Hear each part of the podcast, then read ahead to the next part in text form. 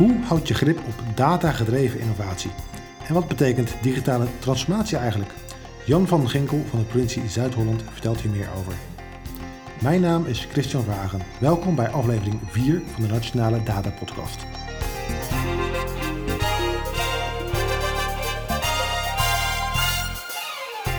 Welkom bij de Nationale Data Podcast, de podcast over en voor data-gedreven organisaties.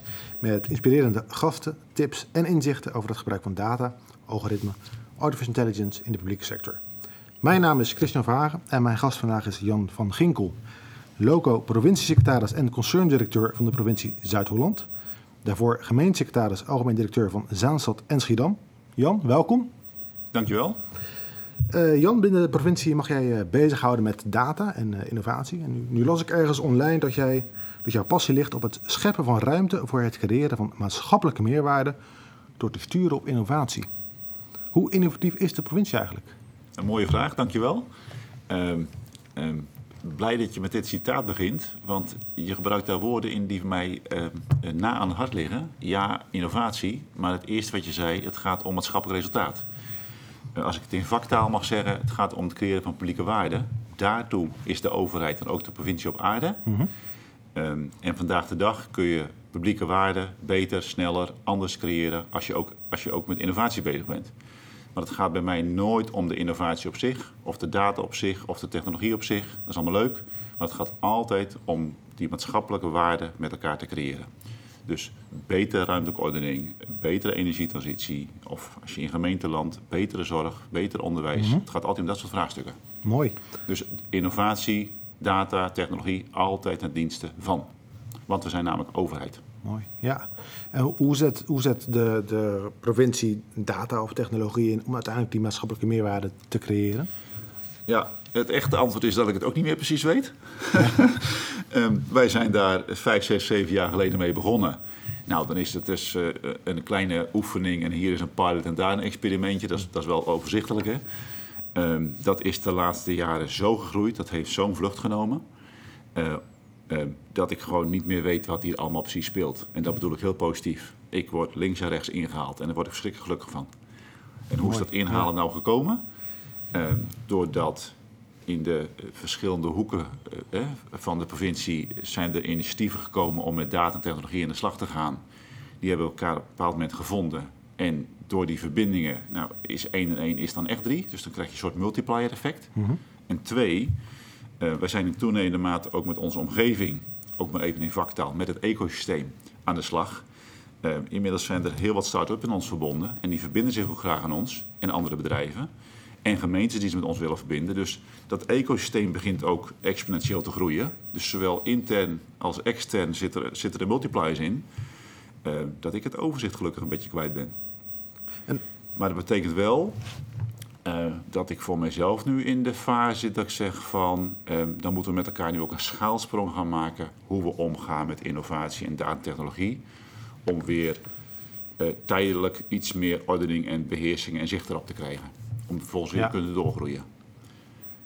Um, er gebeurt van alles binnen de, binnen de provincie en zelfs buiten de provincie in het, in het ecosysteem, samen met ja. uh, start-ups onder andere, zeg je. Ja.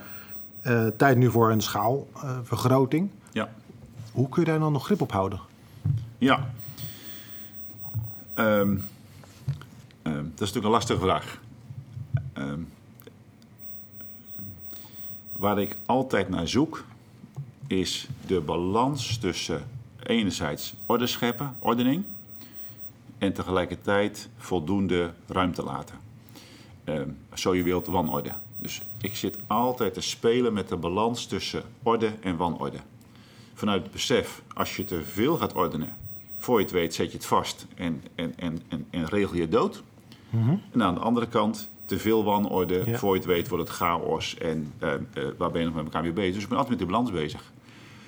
Um, Ehm, ik kan het ook anders zeggen. Ik zoek altijd van waar is er voldoende mogelijkheid om te divergeren, experimenteren, leren, laat duizend bloemen bloeien enzovoort. En ook weer altijd zo nu en dan te convergeren. Waar moet je weer even zeggen, ja, we zetten nu tijdelijk even strikt omheen, even een tijdelijke waarheid creëren, om daarna weer opnieuw te kunnen divergeren. Dus um, ik schommel voortdurend tussen eh, als het te veel geordend wordt, probeer ik wat wanorde te creëren. Weer nieuwe ruimte voor divergentie. En als het te veel divergeert, probeer ik weer snel orde te scheppen om weer voldoende te convergeren. Maar alles in zijn tijdelijkheid. Ja.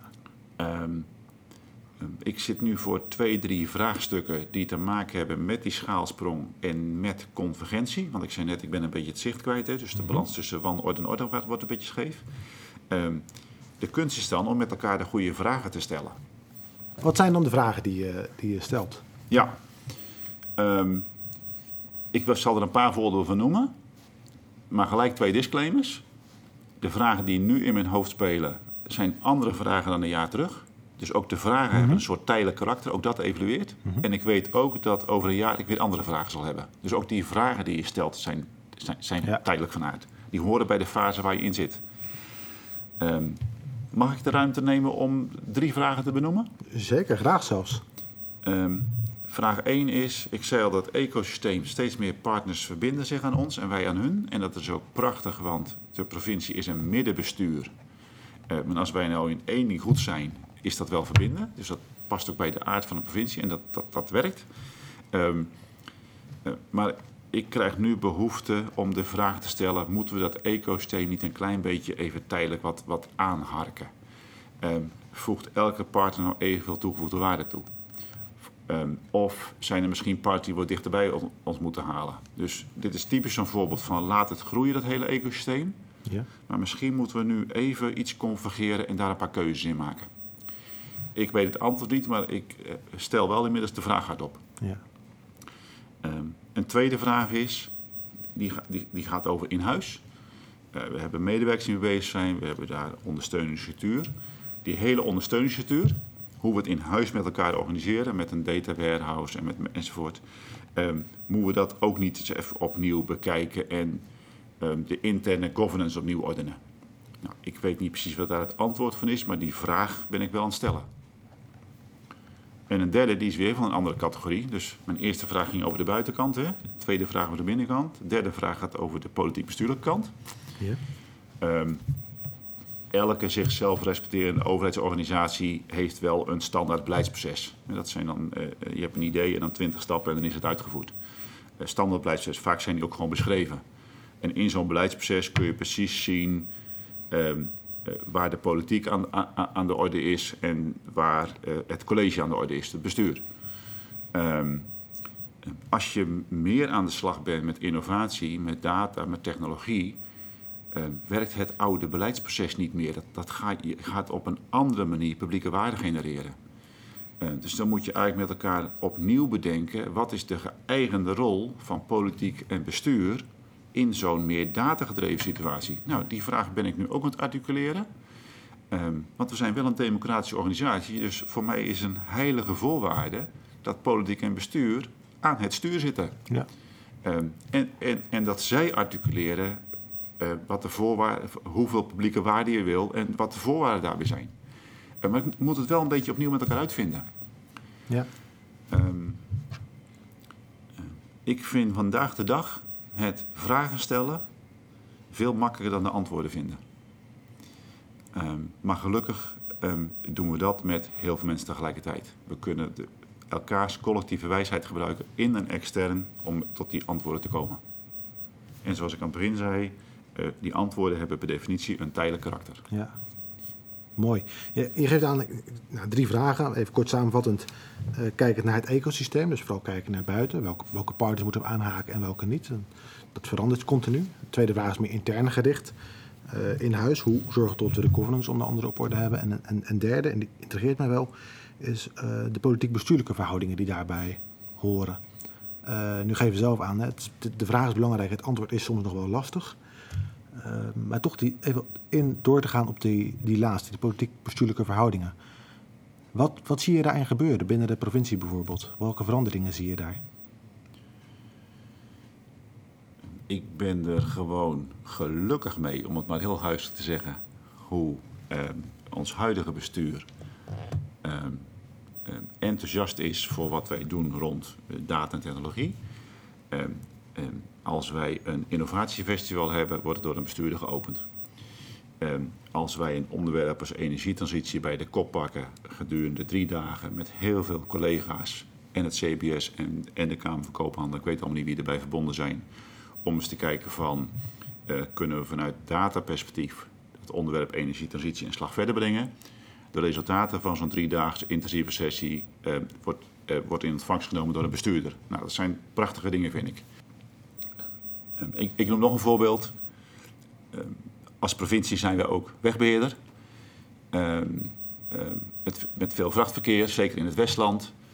Uh, wij beheren ook uh, verkeersregelinstallaties, die zijn inmiddels intelligent, zitten sensoren in. Ja. En we doen nu een pilot van als bijvoorbeeld tien vrachtwagens in kolonnen achter elkaar rijden, krijgen die tien vrachtwagens krijgen een groene golf.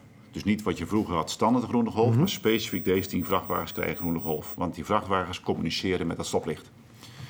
Um, um, dat gaat natuurlijk over publieke waarden, doorstroming. Um, uh, en doorstroming leidt tot minder CO2, dus allemaal dat soort publieke waarden. Uh, hoe je die publieke waarden genereert, is natuurlijk combineren van data en technologie. De betreffende gedeputeerde is de eerste die hierover twittert. Nou, dat, dat vind ik gewoon hartstikke gaaf. Ja. Dat vind, ik gaaf. Hoe, dus, dus, ik ben, dus ik ben blij met die politiek-bestuurlijke aandacht die er daarvoor is. Ja. Tegelijkertijd zegt mijn gevoel dat de rol van politiek en bestuur wel eens zouden kunnen veranderen als je dit altijd maar verder voorzet. Nou, daarom heb ik dat als een van de vragen benoemd. Daar ben ik best naar op zoek. Um, maar mijn persoonlijk grootste knelpunt, waar ik het meest mee worstel, er is maar één ding waar ik echt voor wakker lig. En dat is dat we met elkaar bij deze onderwerpen praten over hoe het er in 2025 uit zal zien. Mm Want die groene golf met 10 vrachtwagens vooruit, maar straks is er op een kruispunt komt een andere 10 vrachtwagens aan en wie gaat naar voren? Hoe, ga je dat dan doen? Um, um, als we spreken over datagestuurd werken, innovatie, nieuwe technologieën, dat zijn ontwikkelingen die heel snel gaan. Um, hoe we naar publieke waarde kijken is in ontwikkeling. Dus wij, wij hebben met elkaar een perspectief nodig over 2025, 2030. Maar mijn woordenboek, mijn taal gaat maar tot 2019. Ja. En dat is voor mij persoonlijk een grote worsteling. Ik wil het hebben over dat toekomstperspectief, maar ik heb nog niet de taal die erbij hoort.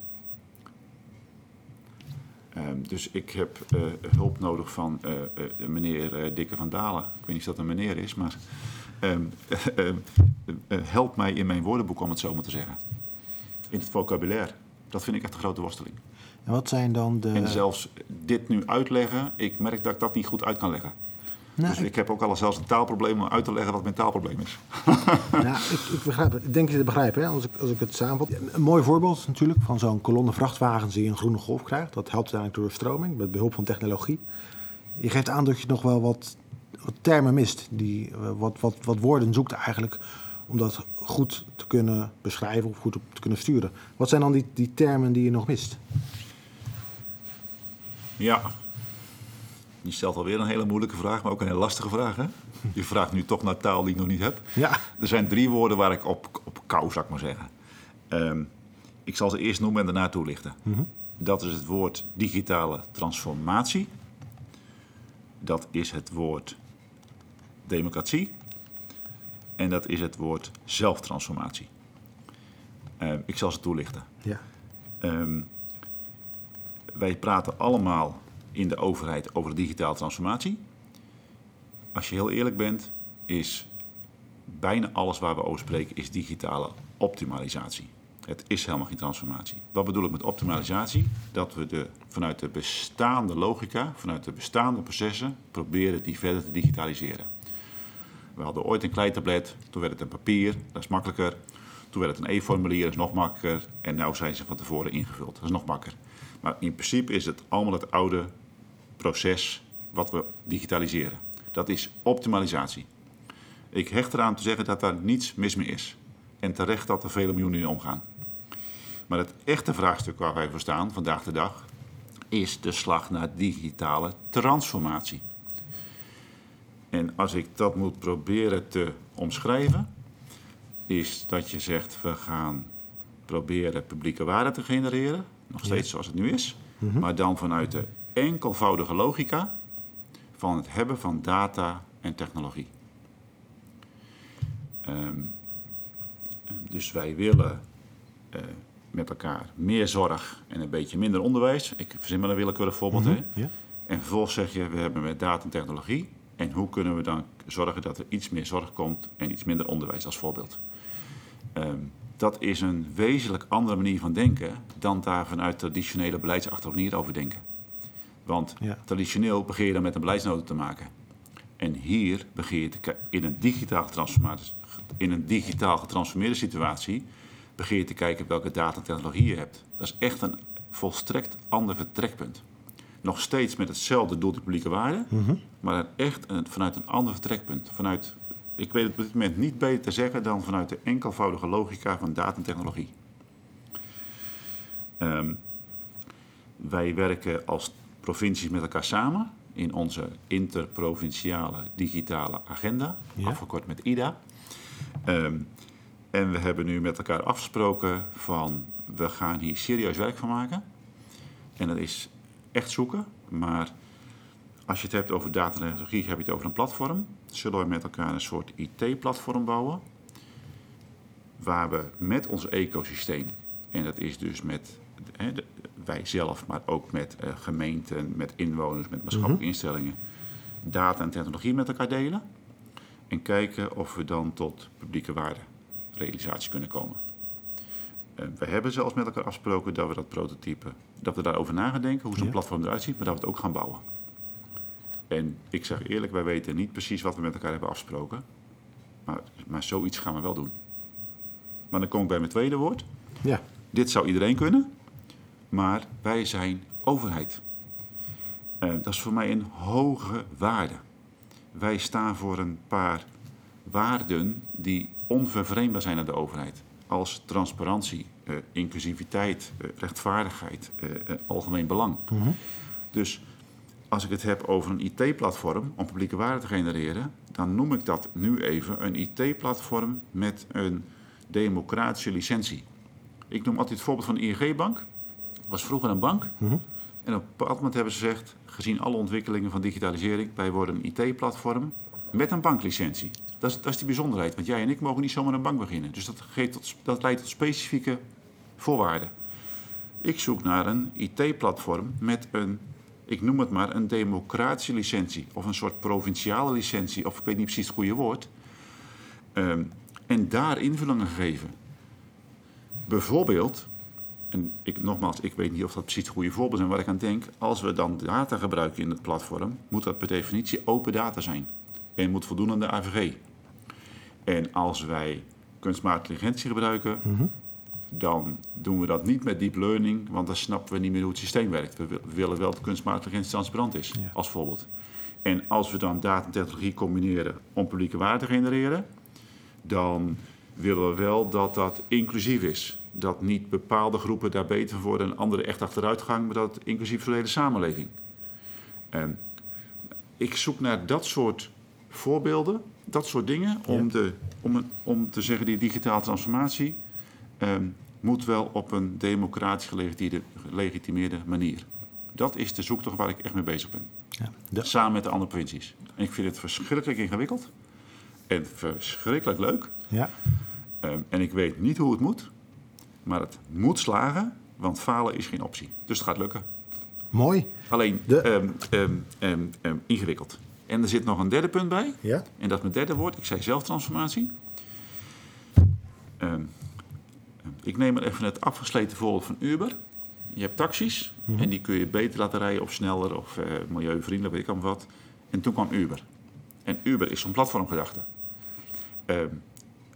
In termen van publieke waarde, als we zeggen de publieke waarde is eh, vervoer of zo, of diensten of snelheid, dat doet het taxibedrijf, doet Uber ook. Genereert dezelfde publieke waarde. De logica van, van een taxibedrijf is traditionele logica. De logica van Uber is platform, data, technologie. Ehm, de grap is nou dat Uber is niet voortgekomen uit de taxibranche. Die is van buiten, buiten de taxibranche gekomen en zet die taxibranche op de kop. Als ik het heb over de digitale transformatie van de overheid, ehm, normaliter zou dat van buiten de overheid moeten komen. Maar dat is voor mij geen optie, want wij zijn namelijk democratisch gelegitimeerd. Ja. Dus misschien zijn wij als overheid wel de enige sector die zichzelf moet transformeren. En dat is nog niet eerder vertoond. Dat is extra complex. Ja. Dus ik heb niet alleen een woordenboek nodig, maar ook heel veel hulp van mensen die alsjeblieft willen meedenken om hier een klein beetje voorzichtig vorm aan te geven. En ik merk dat in ieder geval interprovinciaal daar heel veel energie op zit en ook in ons ecosysteem. Dus ik ben ook vol vertrouwen. Mooi. En het is een behoorlijk uh, ver vooruitzicht. Eigenlijk de, de provincie, de overheid, als IT, als dataplatform met een democratische licentie. Uh, en dat dan ook nog een keer van binnenuit gerealiseerd. Hoe lang gaat het nog ongeveer duren voordat de provincie daar sta staat? um, ja, ik heb je net een paar keer geprezen om je vragen. Um, deze vraag kan ik niks mee. um, en de reden is, dat is niet de manier waarop ik denk. Mm -hmm. Ik laat bij dit soort dingen de tijd los. Dus of het een dag duurt, of een jaar, of tien jaar, of honderd jaar, vind ik wezenlijk niet interessant. Ja. Dit is mijn verlangen. Dit moet volgens mij gebeuren. Hier zit mijn passie. En de tijdsdimensie laat ik los. Dank. Dank, dank voor dit verhaal. En dank voor dit, dit vooruitkijkje in waar we wellicht als overheid naartoe gaan, gaan transformeren en hoe we dat zelf moeten gaan doen.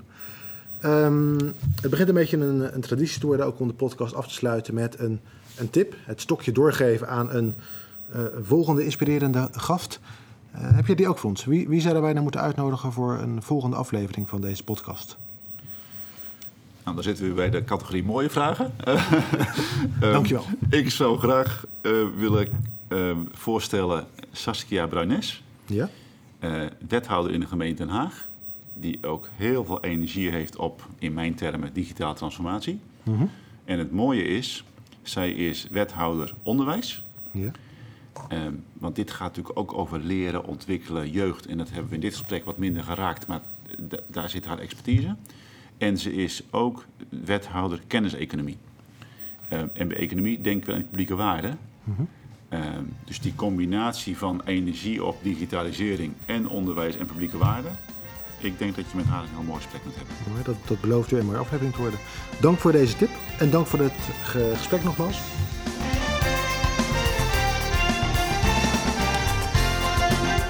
Hiermee zijn we aan het einde gekomen van deze aflevering van de Nationale Data Podcast. Wilt u reageren of een onderwerp aandragen? Stuur dan een mail aan data.vka.nl.